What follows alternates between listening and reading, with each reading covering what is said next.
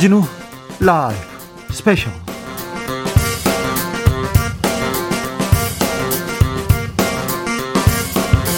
이천이십일년 유월 이십육일 토요일입니다. 안녕하십니까, 주진우입니다. 토요일 이 시간은 일주일 동안 주진우 라이브에서 가장 중요하고 가장 재미있었던 부분만 모으고 모아서 다시 듣는 그런 시간입니다. 그리고 묻히면 안 된 뉴스, 중요한 뉴스 이렇게 파가지고 하나하나 짚어보는 그런 시간입니다.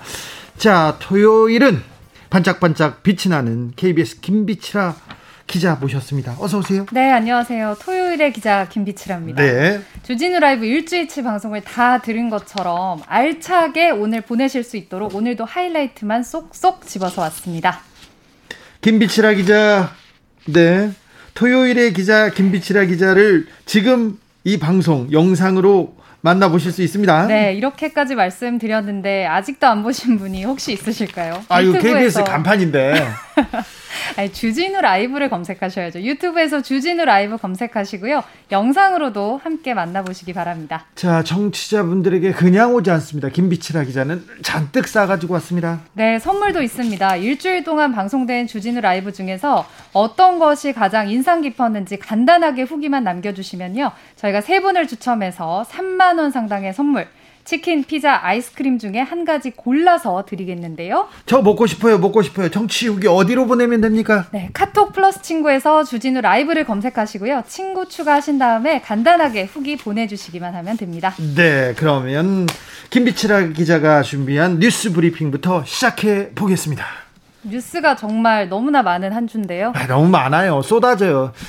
저는 뉴스 안 보는 그런 일을 했으면 어땠을까, 그런 생각을 가끔 합니다. 근데 기자들이 정말 안타까운 것이 일 년에 일주일 휴가를 가도 그 뉴스 검색 또는 오늘 메인 뉴스에 뭐가 나왔는지 검색을 안 하면 뭔가 찝찝하고 너무 괴로워요. 스마트폰의 노예예요. 아침에 일어나서 바로 스마트폰에서 뉴스를 보고요, 자기 전까지 계속 보고요, 또 누구는 어떤 얘기를 했는지 또 체크하고요. 그게 우리의 숙명입니다. 그러니까요. 그런데 다 보실 필요 없어요. 머리만 아파요. 자, 주진우 라이브에서 정리를 하겠습니다. 정리를 하는데 어, 그러니까 월화수목금만 들으시면 돼요. 그런데 그게 어려운 분들은 토요일 김비치라 기자가 잘 정리해 줍니다. 네, 오늘 제가 가져온 첫 번째 뉴스는요, 아까도 제가 이제 휴가 말씀드렸는데, 예?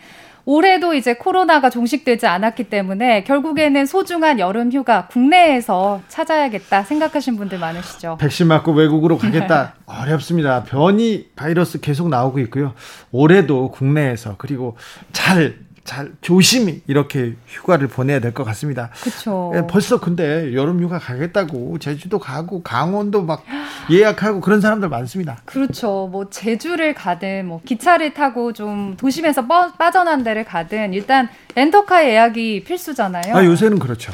그러다 보니까 렌터카와 관련한 피해가 급증하고 있다는 소식입니다. 네. 한국소비자원이 최근 삼 년간 접수된 렌터카 관련한 피해구제 신청 팔백칠십일 건을 분석했더니요, 건수가 이 년 연속 증가했고, 이게 코로나 유행이 시작된 작년에는 전년 대비해서 이십사 퍼센트나 늘어났다고 합니다. 어, 그런데 작년에 비해서 올해는 렌터카 더 많이 이용한다는데 음. 그럼 더 많이 늘었겠네요. 그렇죠. 그래서 이 뉴스를 잘 들으셔야 하는데요. 예. 일단 렌터카와 관련해서 도대체 어떤 피해구제 신고가 접수됐을까 좀 들여다봤어요. 네. 그랬더니 계약과 관련한 분쟁이 많습니다. 계약이요? 실제 이 피해 사례를 하나 소개를 해드리면, 이제 여름휴가철, 지난 여름 얘기인데요. A씨가 렌터카 예약을 하고 계약금으로 삼십삼만 원을 지급을 했어요. 예. 그런데 사회적 거리두기가 이제 이 단계로 격상되면서 여행이 아무래도 좀 불가피하게 안 가게 되는 상황이 왔죠. 못 아, 가기도 하고요. 해약했구나. 그래서 육 일 앞두고 해약을 요구했더니 업체가 수수료로 그러면 오십 퍼센트 공제하고 반만 돌려줄게요 하고 절반만 돌려줬대요. 아, 참 위약금을 물어야 하는 것은 어느 정도 또 일리가 있는데 오십 퍼센트면 너무 많은 거 아닙니까? 이거 계약을 이런 식으로 한 거 아닙니까? 그러니까 고객 입장에서는 그래, 여름 휴가철 육 일 앞두고 이제 취소를 했기 때문에 이 정도는 좀 부담을 해야 그렇죠. 되구나. 그리고 어. 업체도 그렇게 주장을 할 수가 있겠죠. 네. 그런데 렌터카 예약에 관련해서는 확실한 지침이 있다는 걸 알아두셔야 됩니다. 아, 그래요? 음. 공정위가 정한 권고 기준을 제가 읽어드릴게요. 예? 소비자 사정에 의한 대여 예약 취소 시에 사용 개시 일시로부터 이십사 시간 전에 통보하면 예약금 전액을 환급한다. 전액을요? 그리고 사용 개시 일시로부터 이십사 시간 이내에, 그러니까 예. 개시 일시가 지나서 이십사 시간 안에 예약 취소 통보하면 예정 요금의 십 퍼센트를 공제한다. 그러니까 이분 같은 경우는 육 일 전에 취소 통보했기 때문에 당연히 전액도 돌려받아야 되고 네. 개시 일시가 지났어도 아직 대여를 하지 않은 상태면 이십사 시간 이내라면 십 퍼센트 빼고 구십 퍼센트는 받을 수가 있는 겁니다. 아, 그래요? 아, 법을 알았으면 법대로 해주세요. 이렇게 했으면 이거 참 해약을 요구하고 돈도 피해를 보지 않았을 텐데 렌트카 업체들이 이거 당연히 돌려줘야 하는 건데 지금 고객을 속이고 있습니까? 법을 알아서 주장을 해도 네. 억울한 일이 생기니까 소비자원으로 분쟁 신고가 들어오는 겁니다. 그렇죠. 그게 뭐냐면 결국 이게 공정위가 권한 기준, 즉 네. 가이드라인이지 업체가 이걸 안 지킨다고 해서 법적으로 처벌하거나 제재할 수는 없는 상황입니다. 아니, 그러면 안 되죠. 그러니까 소비자원에서도 좀 답답한 게 예? 권고이다 보니 일부 렌터카 업체가 그렇게 앞서 소개한 업체처럼 뭐 위약금의 절반, 성수기니까 예약금의 구십 퍼센트를 어, 못 준다. 이렇게 해도 사실상은 막을 길이 없다. 어. 그리고 그 업체들에게도 이런 분쟁이 들어왔을 때 권고 기준을 계속 읽어주면서 네. 분쟁을 조정하는 방법밖에 없다는 거죠. 아, 근데 그 막무가내 우기면 이거 쉽지 않겠네요. 네. 공정위에서 이 규정을 만들었는데 왜 강제 규정으로 만들지 않았는지 조금 의아해하는 사람들이 많을 것 같습니다. 그런데요, 렌트카는요. 사고가 나잖아요. 그럼 큰일 납니다.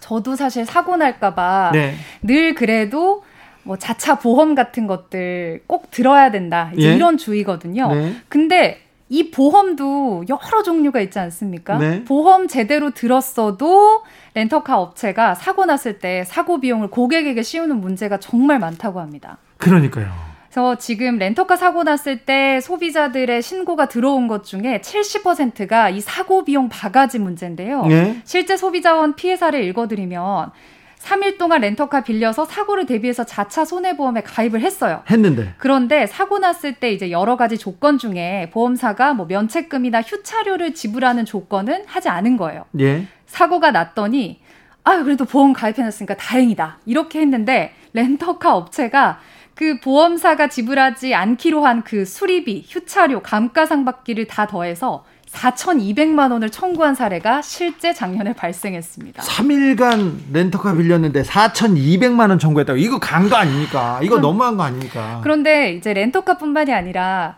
저처럼 이제 차에 좀 무지한 사람들은 차 좀 이상했을 때 수리센터 가서 예. 고쳐주세요, 차 좀 봐주세요 한 다음에 거기서 청구한 금액에 대해서 뭐라고 할 말이 네. 없거든요. 네.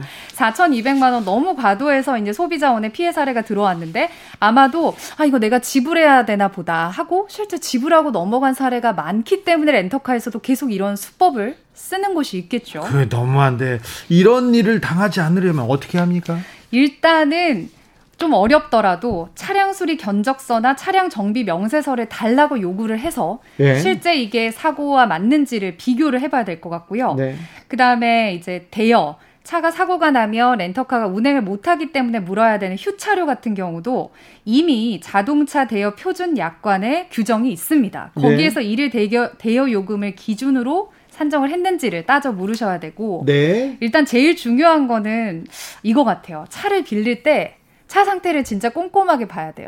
꼼꼼하게 봐야 되는데 뭐 마음이 붕 떠 있기 때문에 그냥 맞아요, 어, 맞아요. 네 이렇게 하고 아 여기 뭐 있습니다 있습니다 맞아요, 맞아요. 알아서 잘했겠지 하고 갔다 오지 않습니까? 그럼 여기 흠집 났습니다. 여기 문제가 생겼습니다. 네. 그 얘기합니다. 그리고 또 하나 정말 무서운 거는 사실 대부분의 렌터카 업체가 그렇진 않겠지만 일부러 굉장히 낡은 차, 그러니까 겉으로 보기엔 멀쩡하지만 이미 내부에 뭐 에어컨이 고장나 있다거나 아니면 뭐 팬이 잘 안 돌아간다거나 그런 차들을 점검 없이 출발했다가 어 에어컨 고장났어요 하면 아 고객님이 고장을 내신 거예요. 아, 그 전에 멀쩡했어요 라고 하고 그거에 대한 비용을 청구할 수도 있고 또 하나는 실제로 아주 중요한 부품 때문에 사고가 나버리면 네.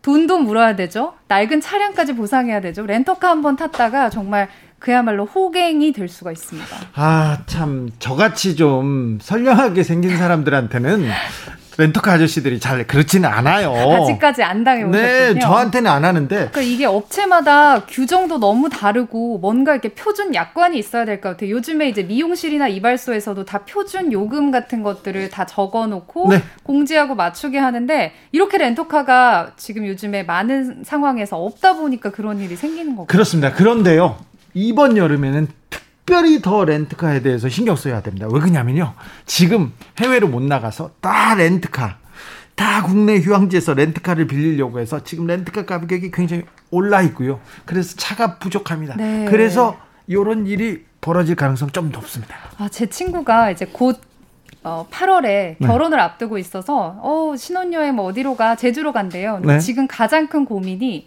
경차를 한 대를 빌리는데 하루에 십만 원이 넘는다는 거예요.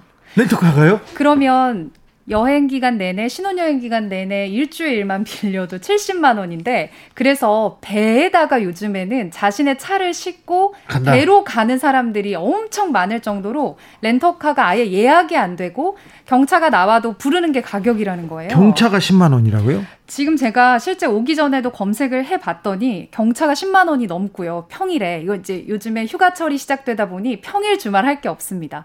외제차 같은 경우는 삼십만 원이 넘는데 이게 지금 실제로 제주에서 렌터카 전체 전수조사를 해봤더니 오월 봄철부터 해서 이십사 시간 평균 요금이 경차랑 소형차가 십만 원, 중형은 평균 십오만 원, 외제차 삼십만 원대로 역대 제주 역사상 최대고요. 네. 지난해 이제 코로나 때문에 관광객 급감했을 때 그때가 경차 평균 요금이 이십사 시간 동안 이만 원이었으니까 다섯 배가 뛴 겁니다. 그 전에만 해도 휴가철만 지나면 렌트카 가격이 굉장히 싸서 좋았죠. 차를 빌려서 이렇게 제주를 도 이렇게 한 바퀴 도는 사람들 많았는데 오, 지금은 렌터카가 금값이네요. 그래서 제주도청 홈페이지 게시판에 실제 올라온 민원인데요. 예. 제주 렌터카 가격은 비트코인입니까? 네. 올라도 이유가 없고 네. 뭐 오르는 이유도 모르고 그렇게 해가지고 많은 분들이 이제 정말 제주 여행이라는 것에 이미지가 안 좋아질 정도로 이런 일들이 좀 벌어지고 있대요. 공정거래위원회 아니면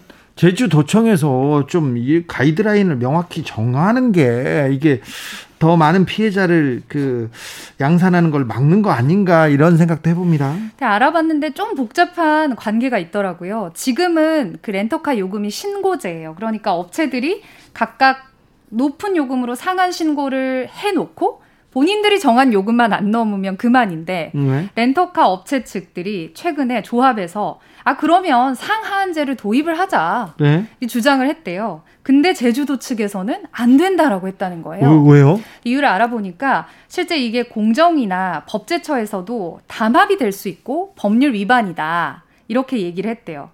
왜냐하면 아. 제주도청에서 낸 의견을 보면 아 이럴 수도 있겠구나 싶은 게 상하한제를 정해놓으면 그렇죠. 오히려 상하한제가 높아져서 네. 소비자들에게 선택권이 줄어들고 그 가격 자체가 고정가격이 돼버리니까 오히려 소비자에게 불리할 것이다.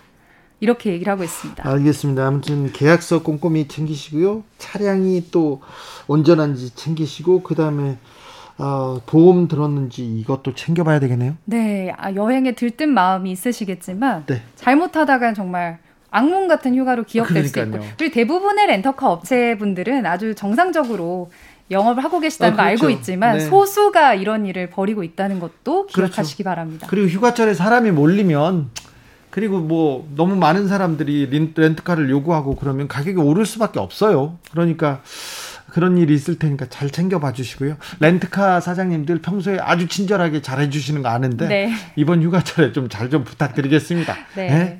어디 갈 데 없어서 제주 가고 강원도 가고 관광지 찾아왔지 않습니까? 좋은 인상으로 다음번에 또 오게 해야지. 맞아요. 나 여기 절대 안 와 이렇게 생각하게 만드는 거는 서로에게 서로에게 비극과도 같습니다. 자.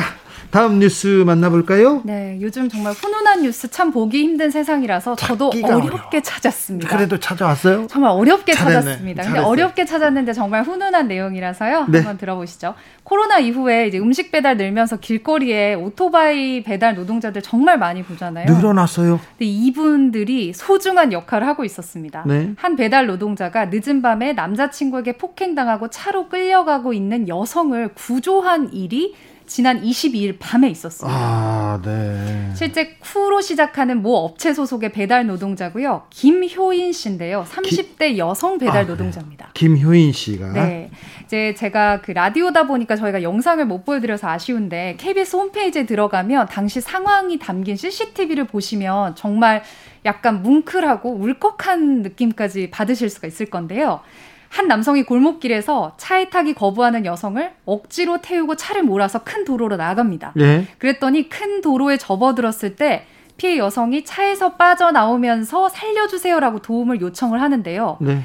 이걸 정말 큰 도로고 이제 자정 가까운 시각이긴 했지만 큰 도로다 보니까 차량도 많고 뭐 사람도 많고 예, 그랬거든요. 예. 근데 이걸 그냥 지나치지 않고 배달 노동자가 가다가 이 소리를 듣고 반대로 바로 오토바이를 꺾어서 그 여성에게로 가면서 신고를 합니다. 이게 쉬운 일이 아닐 거예요. 배달 노동자들 그 시간에 계속 쫓기잖아요.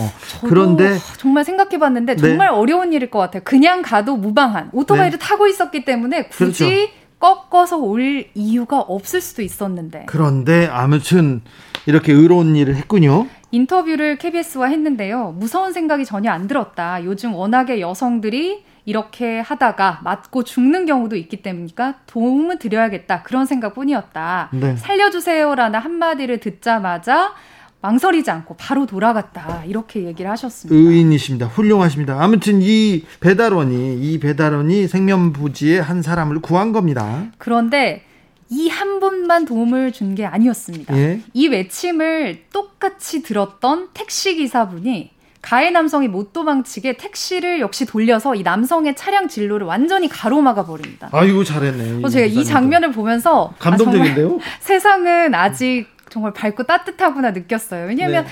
그분 역시 마찬가지예요. 택시를 몰고 가고 있기 때문에 굳이 돌려서 그 일에 끼어들 이유가 없지 않느냐 이렇게 지나갈 수도 있었거든요. 그렇죠. 그리고 또 이상한 사람 만나면 아우 괜히 맞아요. 어, 선한 의지로 나섰다가 나만 또 봉변당하면 어떻게 해? 그런 생각 하지 않습니까? 네, 다행히 이제 여성분이 먼저 신고를 했기 때문에 곧 경찰이 도착했고 남성이 이제 바로 연행될 수 있었는데요. 잡혀갔어요?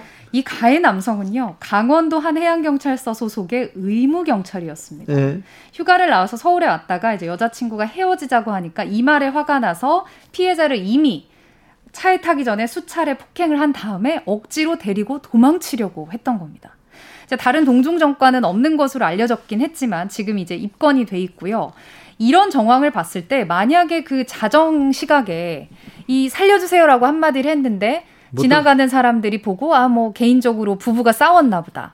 아니면 어, 저 사람들 뭐 내가 끼어들 만한 일이 없었나 보다 하고 모두가 지나칠 수 있었는데 두 명이나 이걸 그냥 외면하지 않아서 도움을 주셨다고 하는데요.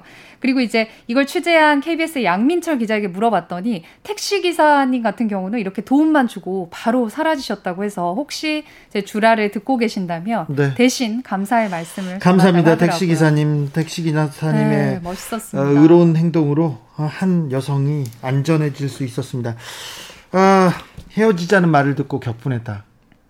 그래도 폭행은 안 됩니다. 폭력은 어떤 이유로도 이게 용서받을 수 없습니다.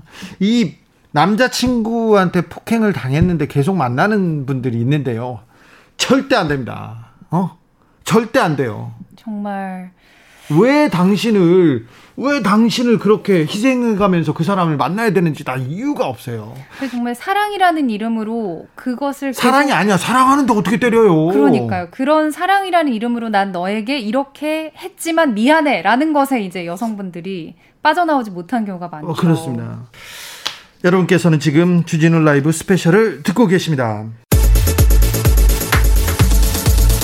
주진우 라이브 스페셜 주진우 라이브 스페셜 반짝반짝 김비치라 기자와 함께하고 있습니다. 본격적으로 주진우 라이브 스페셜 하이라이트 장면 다시 듣기 시작해 보겠습니다. 어떤 장면 골라오셨어요? 네, 이번 주 정말 정치권을 넘어서 가장 뜨거운 이슈 중에 하나였다고 할 수 있겠죠. 다름 아닌 윤석열 엑스파일이었는데요. 아유, 뜨거워요. 국민의힘 김재원 최고위원과 함께 국민의힘 내부 분위기는 어떤지 한번 살펴봤죠. 네, 아우 아. 김비치라 기자가 지금 탐사보도팀이 있는데 그전에는 국민의힘 이렇게 어, 출입했잖아요. 아, 엑스파일 이거 취재해가지고 들으면 재밌는데 국민의힘이 선거에서 이겼지 않습니까? 네. 그리고 이준석 대표를 이렇게 만들면서 굉장히 승리 승리의 기운, 환호의 기운이 있어요. 그래서 국민의힘에서 우리가 자체적으로 좀 아, 이 대선을 이길 수 있겠구나 하는 자강파가 있고요. 아니다, 윤석열을 영입해가지고 이렇게 승리로 가야 된다 하는 그 영입파가 있어요. 그 신주류, 구주류 간에 약간 미묘한 미묘한 감정 싸움이 시작됐다는 것을 김재원 의원이 정확하게 조금 설명해 줍니다. 아, 김재원 최고위원이 근데 참 시원시원하게 얘기를 하셨고 또 예. 그날이 중요한 날이지 않았습니까? 네. 실제 이제 장성철 소장이 김재원 위원과 뭐 국민의힘에게 이 엑스파일을 뭐 넘기려고 했으나 받지 않아서 네. 내가 공개한다라고 했는데 그 사건의 약간 전말을 좀 들을 수가 있었고 그렇죠. 실제로 이제 그 녹음도 녹음을 해놨기 때문에 네. 그것을 그대로 좀 풀어서 얘기를 한 게 어, 굉장히 어, 이렇게 얘기를 하셔서 좀 시원하기도 하고 말씀하신 것처럼 국민의힘과 실제 이제 현재 그 보수 야권 주자들 사이에서 무슨 일이 일어나고 있는지를 조금은 알 수 있는 그런 인터뷰였어요. 그래서 엑스파일이 지금 국민의힘에서 훨씬 더 뜨겁게 반응하고 있습니다. 그리고 윤석열 전 검찰총장이 대선에 나오려나 봐요. 그런데 이제 검증이라는 잣대를 들이댈 텐데 이게 듣도 보도 못한 엑스파일이 이게 어디서 나왔어? 이게 뭐야? 아, 보통 사람은 지나가도 됐는데 대선 후보는 이 엑스파일에 대해서 얘기를 해야 되지 않습니까? 그렇죠. 진짜 검증이 시작됐습니다. 김재원 최고위원이 결국은 누가 이거를 했느냐. 네. 그러니까 누가 이런 걸 만들고 지금 갖고 있고 누가 퍼뜨리고 있느냐. 이게 이제 제일 중요하다고 하면서 네. 지금도 이제 국민의힘에서는 출처를 사실상 이제 여당으로 지목하고 계속 압박을 하고 있는데 그런데. 저는 이제 그 인터뷰에서 실체가 좀 더 나올 줄 알았는데 실제 김재원 최고위원도 난 본 적도 없다. 네. 볼 필요도 없다. 이렇게 얘기를 하셔서 더 궁금해지더라고요. 그렇습니다. 그, 그런데 엑스파일이라는 게 지금 몇 개 돌아다니고 있어요. 사실 기자들이요. 뭐 더 잘 아시겠지만 여러 어떤 한 사건의 흐름을 파악하기 위해서는 페이퍼를 실제 정리를 하지 않습니까? 네, 사건 개요들을 쭉 정리를 하고 아직 풀리지 않은 의문들도 정리를 하고 그러다 보면 거기 앞에다가 엑스파일이라고 이름을 붙이면 얼마든지 엑스파일이 될 수 있거든요. 어, 그럼, 그럼 하루, 하루 백 개씩도 만들지 않습니까? 그렇죠. 그리고 찌라시라고 얘기하는데 어, 정보를 하는 사람들이 있어요. 기자도 있고요. 경찰이나 아니면 기업체 그리고 그렇죠. 저기 금융권. 금융권에 있는 사람들이 모여가지고 이런 찌라시를 만들기도 합니다. 지금도 있어요. 근데 그 사람들이 만드는 파일에다가 앞에다 X 써가지고 X파일이라고도 하고요. 그래서 대선 때는 이런 그 파일 얘기가 계속 나오는데 윤석열 총장이 지금 어 정치권으로는 이제 첫발이지 않습니까? 그래서 이제 시작되는 것 같은데 아 이런 듣도 보도 못한 일일이 행태가 벌어지는 거에 대해서 굉장히 좀 지금 난감해하고 있을 것 같아요.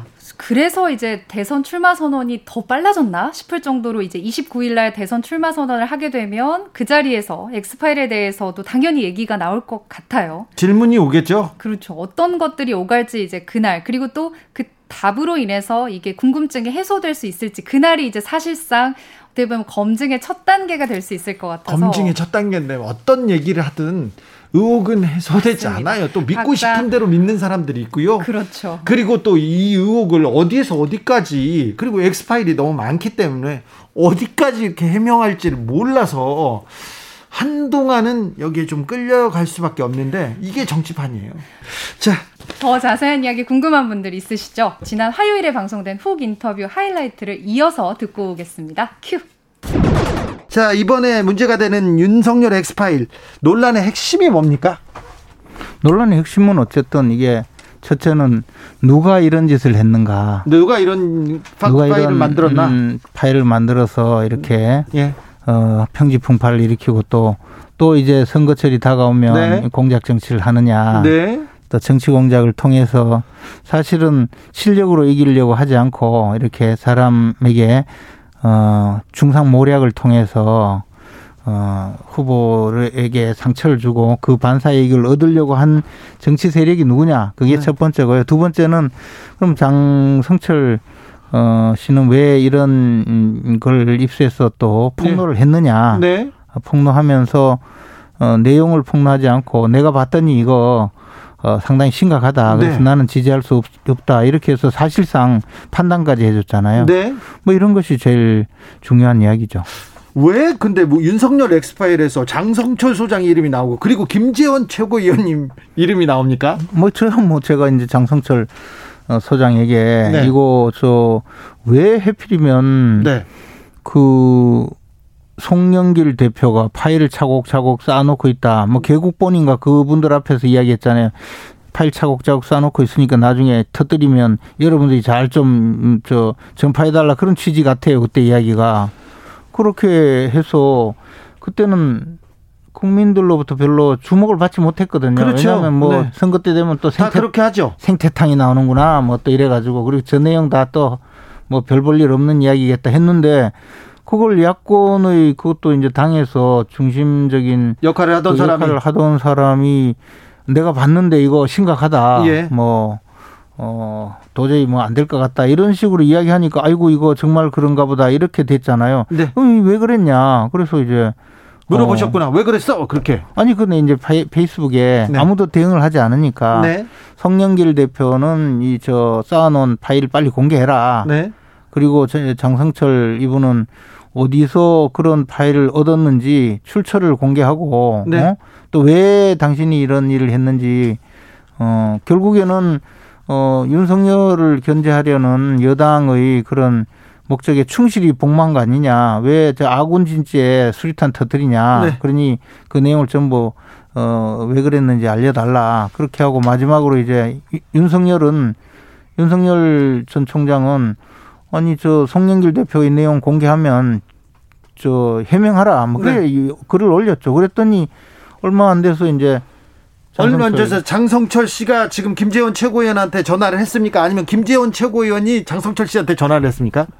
장성철 씨가 네. 유월 이십일 일요일 날 오후 그러니까 유월 이십일 오전에 글을 올렸더니 네. 유월 이십일 오후 열두 시 일 분에 전화를 했어요. 전화를 해서 김재원 최고한테 전화를 해서. 예, 그래서 이제 오 분 사십삼 초 동안 통화를 했네요. 그 네. 내용이 뭐 이제 이 내용이 어, 기자들이 어, 좀 이야기를 한다. 네. 그리고 특히 이제 저를 바보같이 여긴다. 그러니 저와 관련된 부분 좀 삭제해달라 그렇게 했어요. 근데 아, 이제 장성철 씨가? 예. 근데 이제 어, 저는 장성철 씨하고 전에 같이 일도 하고 네.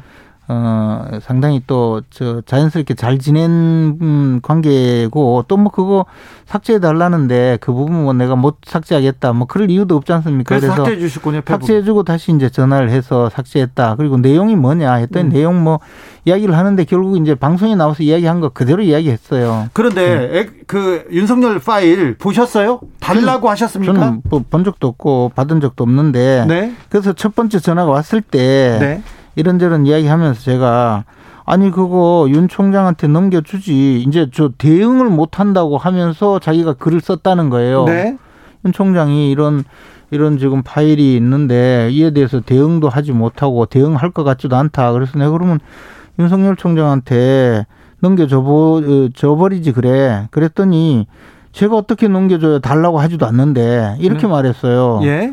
그러면 그냥 공개해라. 네. 공개해버려 그냥. 근데 내용이 좀 심각한가요? 내용이 뭐 어때 도대체? 그랬더니 그러면서 당신이 지금 이, 이런 글을 쓴 거는 결국 그것 때문에 우리가 윤석열 믿고 가다가 잘못되면 큰일 난다. 네. 그런 생각 아니냐. 네. 그러면 그러니까 공개 못하겠다 하니까 그럼 날 줘. 내가 공개해 줄게. 그렇게 그러면, 얘기하셨어요? 예, 김재원 최고가. 날 줘라. 그럼 내가 공개할게. 그렇죠. 그랬더니요. 아 그건 안 되고요. 이러더라고요. 그건 안 되고요. 그리고 그리고 이제 또 그러면 안 되는 이유에 대해서 뭐 쭉 하다가 이제 또 삭제해달라고 하면서 기자들이 자꾸 싸움 붙이잖아요. 네. 그래서 싸움 붙이는 게 뭐 있어. 그냥 공개하면 되지. 네. 또 그랬죠. 네. 그러면서 이제 마지막에 계속 이야기하면서 제 이름 빼주세요. 도대체 뭐하러 제 이름까지 거론해서 저를 힘들게 하세요. 장성철 씨가? 예, 그런 이야기를 해요. 그래서 어, 그럴게요. 그래요. 곧바로 빼줄게요. 그 삭제해줄게. 근데 음. 내용이 뭐냐. 나 내용이 좀 궁금하다. 그렇죠. 나한테 넘겨줘 봐요. 또 한 번 이야기했어요. 네. 그랬더니 어휴 하여튼 도저히 못 넘기겠다고 세 번째 그 이야기를 또 했어요. 예. 그래서 제가 이게 이제 저하고 같이 일했던 분이고 저보다는 좀 이, 이, 저 젊은 분이잖아요. 네. 근데 뭐 완전히 이제 두 번이나 잘렸으니까 네. 아, 거절당했으니까 아이 그럼 주지 말아요. 그거 나가면 내가 뿌렸다고 할 거 아니에요. 이렇게 이제 약간 아, 멋쩍어서 네. 아이 그래 안 줘도 돼요. 네. 뭐 안 준다고 하니까. 그 아, 이야기 한마디 했어요. 그런데 김재원 최고는 안 받겠다고 하고 외면한 것으로 이렇게 나왔군요. 아니, 그래서 이 부분에 대해서 뭐 굳이 제가 장성철 씨하고 저 말다툼할 생각도 없고, 네. 천만다행히 우연히 이 저 대화 내용이 두 번의 통화가 최근 한 오 년 동안 두 번 통화한 게 그날인데, 네. 이십 일 날, 그리고 네. 그날 통화한 것을 녹음을 해놨어요. 네. 그래서 제가 지금 녹취록을 제 페이스북에 올렸어요. 하도 이제 기자 여러분들, 언론인들이 전화가 와서 물어보길래. 네, 네. 아니, 그리고 정, 그러면 들려드리겠다고. 네. 아니, 그리고 아마 장성철 씨도, 어, 아마 최근에 뭐 인터뷰도 많이 하고 여러 가지 하니까 네. 기억에 혼란이 있지 않는가. 저분이 뭐 굳이 거짓말해서, 어, 저한테 무슨 뭐, 어, 자기한테 이익이 될 리도 없고, 저한테 뭐 크게 손해가 될 리도 없지만, 사실은 바로 잡아야 되거든요. 그래서 그렇죠. 그냥 올려놨어요. 그리고 네. 제가 언론인들의 전화에 막 힘이 들어서, 네. 답변하기가 힘들어서 녹취록을 올려놨어요. 네, 이육육일 님께서, 누구 말이 맞나요? 장 소장은 김 최고가 안 받았다고 하던데, 삼자 대면 해야 되나요? 뭐, 지금 안 받았어요. 예, 네, 안 받았고요. 예, 네, 김 최고 의원이 페이스북에 녹취록을 이렇게 올려놨다고 합니다. 그걸 보시면 될 것 같습니다. 아무튼, 윤 윤석열 엑스파일 아군 진영의 수류탄이 터졌어요. 그렇죠. 그 수류탄은 바로 송영길 어, 대표가 제작한 것으로 추정되는 수류탄을 어떻게 반입했는지는 몰라도 아군 진지에 터뜨렸죠. 아니, 그 엑스파일을 여권에서 만들었다면 이건 불법 공작이다, 이렇게 윤석열 총장, 전 총장 측에서도 얘기했는데 누가 만든 거는 모르지 않습니까? 모르죠. 그런데 그렇죠. 내용도 모르고. 장성철 씨는 이거 송영길 대표도 봤다는 바로 그 파일이라고 하니까. 그렇잖아요. 이, 이 파일이 그 파일인지 어떻게 알아요? 그것도 모르죠. 그것도 모르죠. 네. 근데 네. 어쨌든 그런 파일을 만들 이유가 민주당 아니면 누가 있겠어요? 그런데 엑스파일 파일 얘기는 뭐 송영길 파일을 차곡차곡 쌓아놓고 있다는 얘기는 송영길 대표가 했는데, 엑스파일 사건을 키운 거는 사실은 장 소장이었고 국민의힘 쪽이에요. 그래서 국민의힘에서 지금 지지율이 높아지고 그리고 자신감이 높아지니까 윤석열 없어도 가능하다, 이런 자신감에 이런 약간의 내부의 권력 투쟁 아닙니까? 뭐 그렇게 이야기할 수도 있는데, 저는 뭐 그에 대해서는 전혀 아는 바가 없고, 어쨌든 어 우리가 이제 플랫폼 정당이라고 하잖아요. 네. 플랫폼 정당이라고 하는 것은, 우리 플랫폼 가보면 저 열차가 뭐 그 케이티엑스가 들어오든 화물차가 들어오든 무궁화호가 들어오든 네. 다 세워서 그 승객 태워서 목적지를 보내주잖아요. 네. 우리 당은 외부에 있는 분들이라도 우리 당으로 전부 영입해서 대통령 후보로 만들어서 대선, 대선에 내보내는 것이 지금 대선 전략의 가장 중요하고 중요한 전략이고, 그것이 유일한 승리 전략이에요. 예. 그러면 당 밖에 있는 분, 우리 당으로 올 분들은 우리가 다 보호를 해줘야 되잖아요. 우리와 함께 합시다. 그리고 우리 당에 들어오면 아주 공평하게 네. 경선을 통해서 후보 단일화, 후보를 만들어 드리겠습니다. 그리고 도와드리겠습니다. 이래 오잖아요. 근데 네. 입당 안 했다고 당신은 우리 편 아니야. 네. 그러면 안 되잖아요. 그죠? 네. 근데 지금 뭐, 이제 그런 상황 비슷한 것 아니냐, 이런 말씀이신데, 그러면 안 되죠? 아, 그러면 안 됩니까? 네. 근데 그런 기류가 당내에 있긴 하잖아요. 아, 저는 몰라요. 아, 몰라요? 예. 네. 아, 잘 빠져나가시네. 아, 요즘 제가 이제 저 최고위만 가고, 네. 거리의 최고위원, 아세요? 거리를 헤매고 다니고, 네. 이제 주로, 어, 거리에서 사람들 만나고 이러다 보니까 당내에서 뭐 그런 음흉한 흉계가 있는지는 모르지만, 다만 윤석열 총장을 보고 예를 들어 어, 빨리 들어라, 네. 뭐 팔월 달까지 들어라는 대표님 말씀은 사실 이대 이 그 이준석 대표는 이제 우리 당에 빨리 들어와서 같이 하자는 뭐 네. 좋은 뜻인 것 같지만, 그 외 대선 주자라고 주장하는 분들. 네. 그분들은 사실 대선 주자라고 하는 분들이 윤석열 총장 보고 뭐 간보지 마라, 뭐 들어라, 뭐 검증하자 이러는 분들은 사실 거칠게 말하죠. 들어오라고 하는 것이, 들어오면 뭐, 뭐 환영식 해주려고 하는 게 아니고 꽃다발 주려고 하는 게 아니고, 들어오기만 하면 네. 들어오기만 하면 물어뜯겠다, 그리고 예. 죽이겠다, 이런 의도잖아요. 예. 아니 근데 이제 그런 게 사실. 그럼 과연 바깥에 있는 분들이 쉽게 들어올 수 있을까요? 네, 거리의 최고위원 김재원 의원과 함께하고 있습니다. 그래서 당내에서 그런 기류가, 윤석열 비토 기류가 좀 있기는 합니다. 아니 뭐 저는 다, 다 환영하는 것 같아. 다 한, 환영한다고요? 예, 한두 분이 뭐 이제 경쟁자니까 네. 뭐 그분들이 조금 그럴 수 있지만 기본적으로는 뭐 다 환영. 언제든 오세요. 우리 함께 가겠습니다. 그러잖아요. 거의 대부분 그런데 한두 분 뭐 경쟁자만 그렇다고요? 아닌 것 같은데요. 국민의힘 이렇게 장성철 소장 이분 그분은 뭐 사실은 저 대선 주자가 아니잖아요. 그러니까 뭐 자기 말은 이제 네. 검증을 저 준비해라고 이야기했는데 검증을 제대로 준비하지 않으니까 이렇게 했다고 하는데 믿어지진 않아요. 뭐 왜 그랬는지. 그렇죠. 오, 팔구이구 님께서 공작 우구는 하는, 하는 거 보니까 속 시원히 해명하는 게 국민에 대한 도리 아닌지요. 조국 장관은 국민의 알 권리고 윤석열 씨에게는 공작인지요. 이렇게 물어보는데요. 구사삼칠 님은 의원님 엑스파일 내용이 대체 무엇이라고 예상하십니까? 저도 이렇게. 몰라요. 안 보셨어요? 저는 못 봤어요. 파일이 이상한 파일들이 많이 돌아다니던데요. 아, 보셨으면 저 다 보도해버리세요. 저는 뭐 못 봤어요. 하나도 못 봤어요. 하나도 일부러 네. 안 보셨어요? 아니 뭐 그, 굳이 관심도 없어요. 별로 관심이 없습니까? 예, 예, 지금 뭐 바쁜데 뭐 그런 거. 아 그렇습니까? 최고위원회의에서 이 엑스파일 사건 이 논란은 어떻게 정리하자 이런 얘기 나왔습니까? 아니 제가 이제 우리 당 외에 있어도 우리 당에 입당해서 함께 갈 수 있는 분 또는 더 나아가서 예? 당장에 입당하지 않더라도 결국에는 우리가 후보 단일화, 단일 후보를 만들어야 될 거 아니에요. 예. 그러면 그런 분들도 우리 당이 나서서 보호를 해줘야 되지. 네. 지금 우리 당의 사람이 아니라면서 팔짱 끼고 뭐 죽든 말든 모르겠다 이렇게 가는 것은 플랫폼 정당이 아니다라고 이야기를 하면서 보호 조치를 해야 된다고 요구를 했는데 뭐 별로 조치가 아직 안 되고 있어요. 그렇습니까? 주진우 라이브. 김재원 국민의힘 최고위원과 함께한 인터뷰 하이라이트 부분 다시 듣고 오셨습니다. 김비치라 기자 라디오 풀버전 어디에서 들을 수 있습니까? 네, 유튜브나 팟캐스트에서 주진우 라이브 검색하시고요. 유월 이십이일 화요일 이 부를 들으시면 됩니다. 인터뷰 클립은 따로 준비가 되어 있습니다.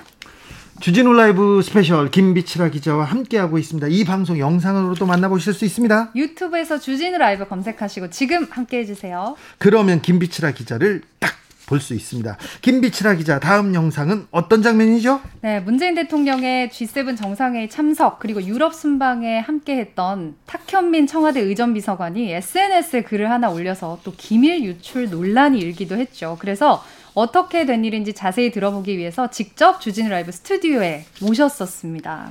어, 여독이 풀리지 않은 탁현민 비서관을 바로 스튜디오로 그냥 오라고 했습니다. 그래서 얘기를 들었는데 어, 기밀 유출 논란 이거는 어떻게 보셨어요?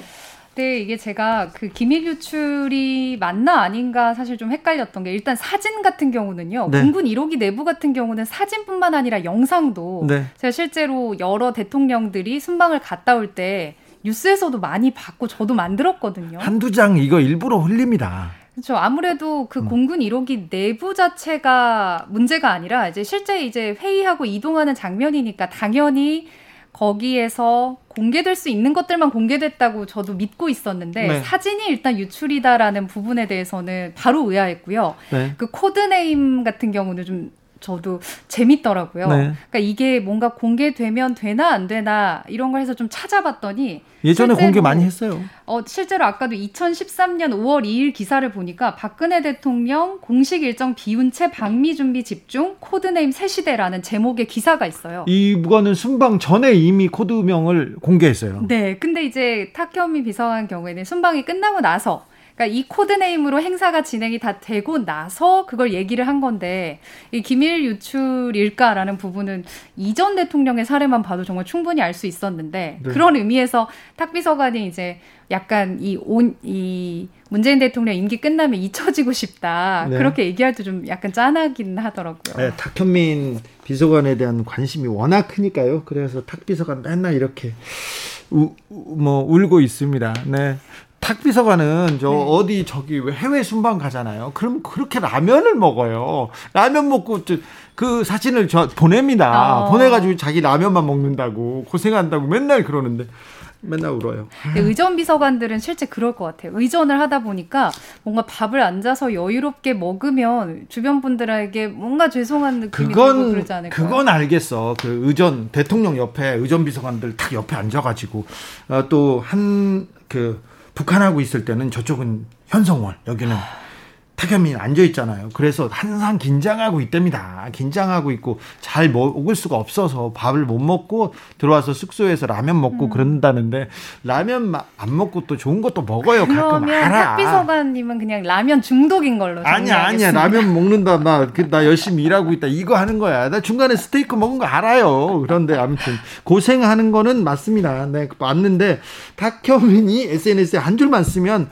어, 보수신문이 너무 좋아해서 너무 그냥 물어 뜯으려고 하는데 사실관계 확인하지 않고 이렇게 나오는 부분은 조금 좀 무리한 점도 있다는 거 어, 말씀드릴게요.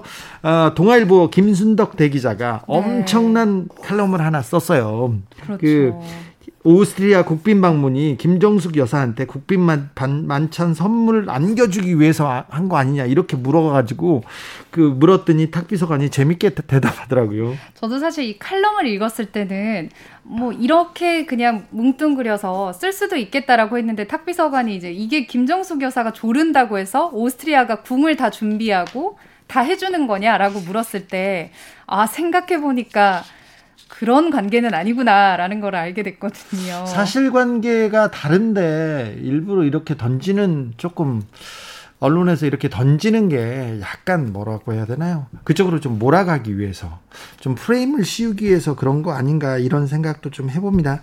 김순덕 대기자의 생각이 뭔지 좀 궁금해요. 아, 일반 기자들은 이 정도 기, 기사는 쓰기 어려운데 대기자여서 막 쓰나 봅니다. 조금 어, 이런 기사가 나와서 좀 웃기기는 했는데요. 아무튼 유럽 순방 그리고 어, 지 세븐 정상회담에서 성과가 만만치 않았는데 그 부분에 대한 조명은 조금 덜 되지 않았나 이런 생각도 해보고요. 네, 이제 탁비서관뿐 아니라 그때 윤건영 의원님도 그러셨고 이제 같이 참석하고 준비하고 어느 정도 코로나 방역 성과에 대한 여러 가지 얘기나 극찬을 들었던 사람들 입장에서는 더더욱이나 그런 부분들에 대해서 한국에서 보도량이 적었다라고 음. 이제 자신 있게 좀 말을 하고 있는데요. 그래가지고 서운해서 바로 달려왔습니다. 네, 바로 달려온 탁 비서관의 이야기, 자세한 이야기가 궁금한 분들을 위해서 월요일 훅 인터뷰 하이라이트 부분을 이어서 듣고 오겠습니다. 큐. 저기 이번 유럽 삼 개국 순방하면서 특별히 인상적인 순간 있으셨습니까?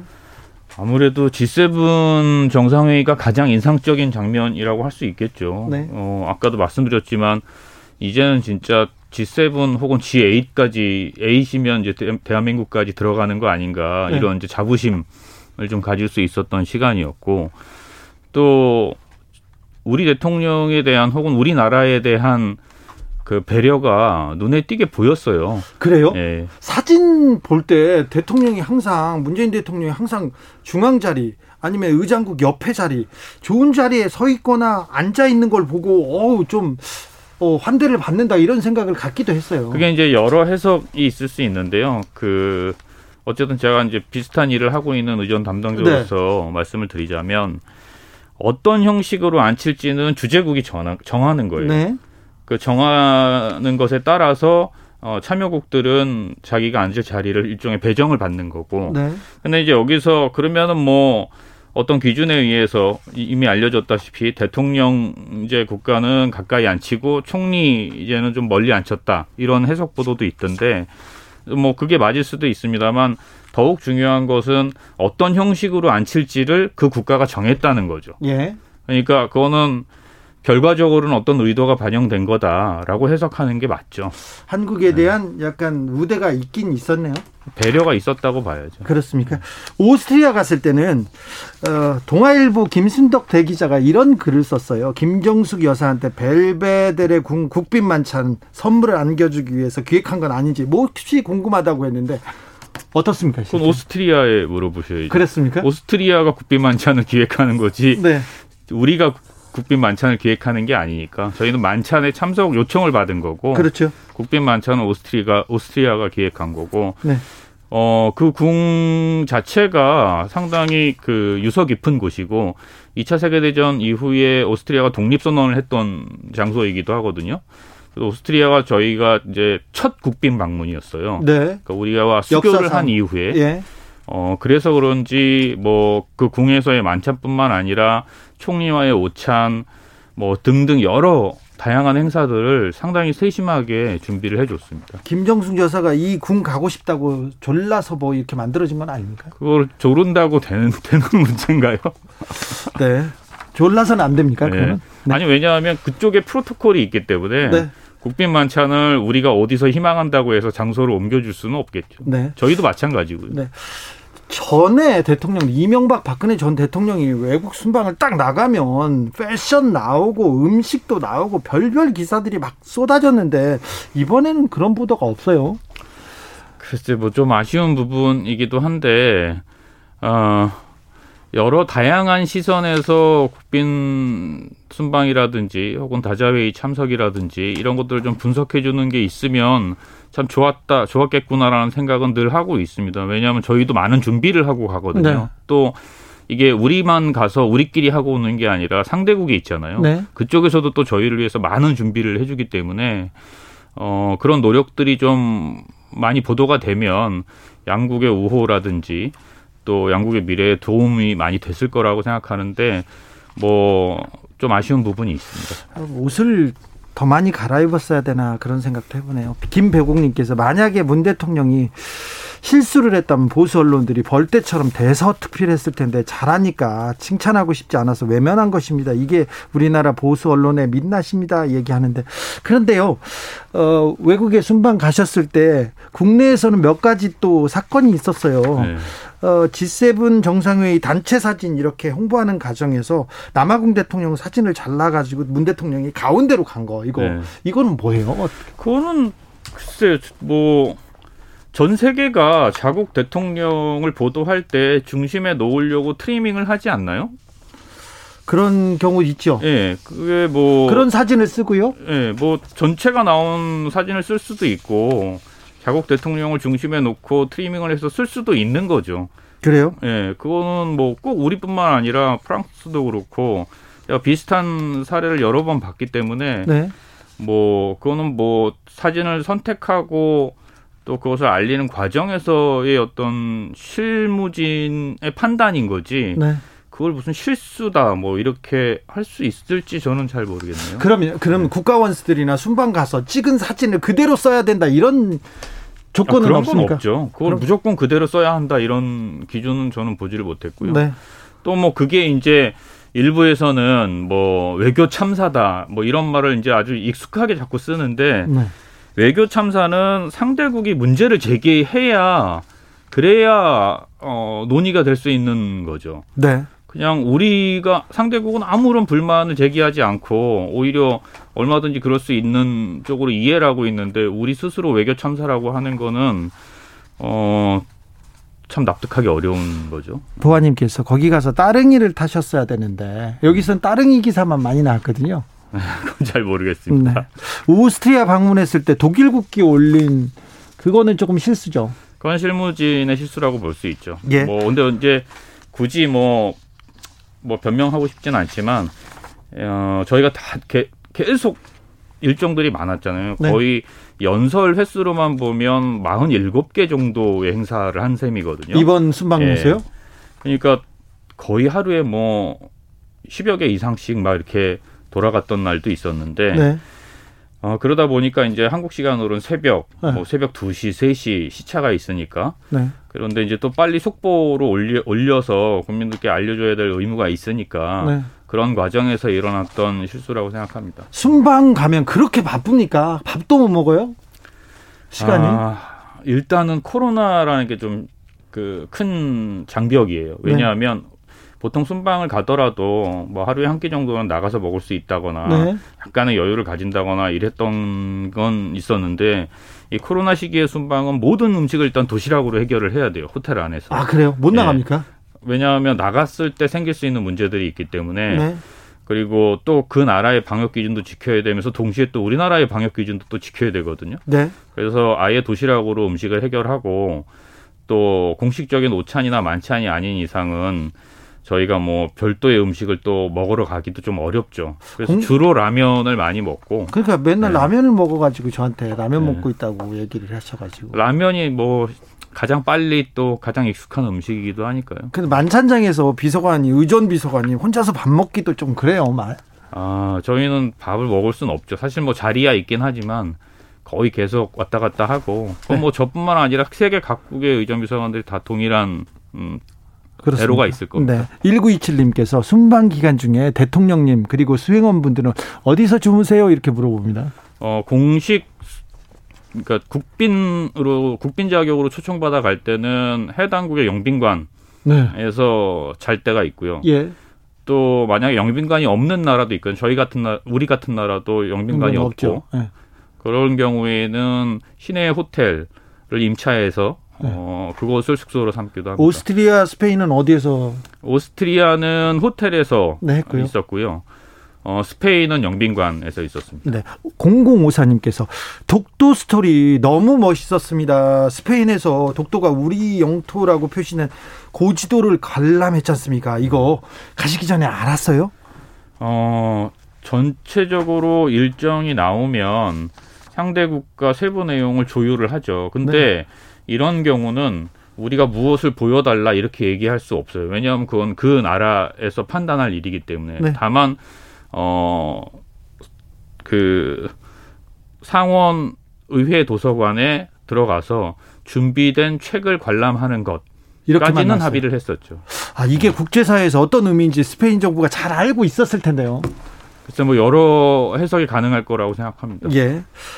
어, 이번에 다녀오시면서 이 해외 순방 일정, 일정이 아니죠. 행사 이름을 에스엔에스에 공개했어요. 근데 그걸 가지고 국가 기밀 유출했다고 보도가 비판이 나오고 있어요. 이거 좀, 저, 제가 보기에도 조금 당황스러운데요?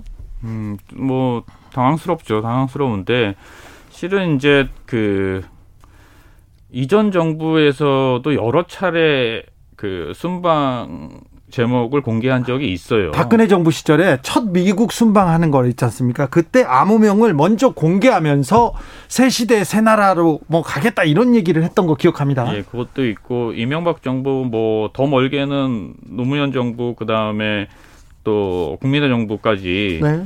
어, 국가의 이익에 도움이 되거나 네. 혹은 뭐 순방의 성과를 알리기 알리는 편이 국가의 이익에 훨씬 더 부합하는 경우에는 뭐 경우에 따라서 종종 순방 제목을 공개하기도 했습니다. 그러니까 저는 뭐 그 자체가 이렇게 큰 논란이 된다는 게 뭐 많이 당황스럽죠. 주진우 라이브 탁현민 청와대 의전비서관과 함께한 월요일 훅 인터뷰 하이라이트 부분 다시 듣고 오셨습니다. 김비치라 기자, 이 방송 풀버전은 어디서? 유튜브 팟캐스트에서 주진우 라이브 검색하시고요. 유월 이십일일 월요일 일부를 들으시면 됩니다. 인터뷰 클립이 따로 있습니다. 토요일의 기자 김비치라 기자, 오늘도 감사했습니다. 고생하셨습니다. 주진우 라이브 스페셜 여기서 인사드리겠습니다. 저는 다음 주 월요일 오후 다섯시 오분에 돌아옵니다. 지금까지 주진우였습니다.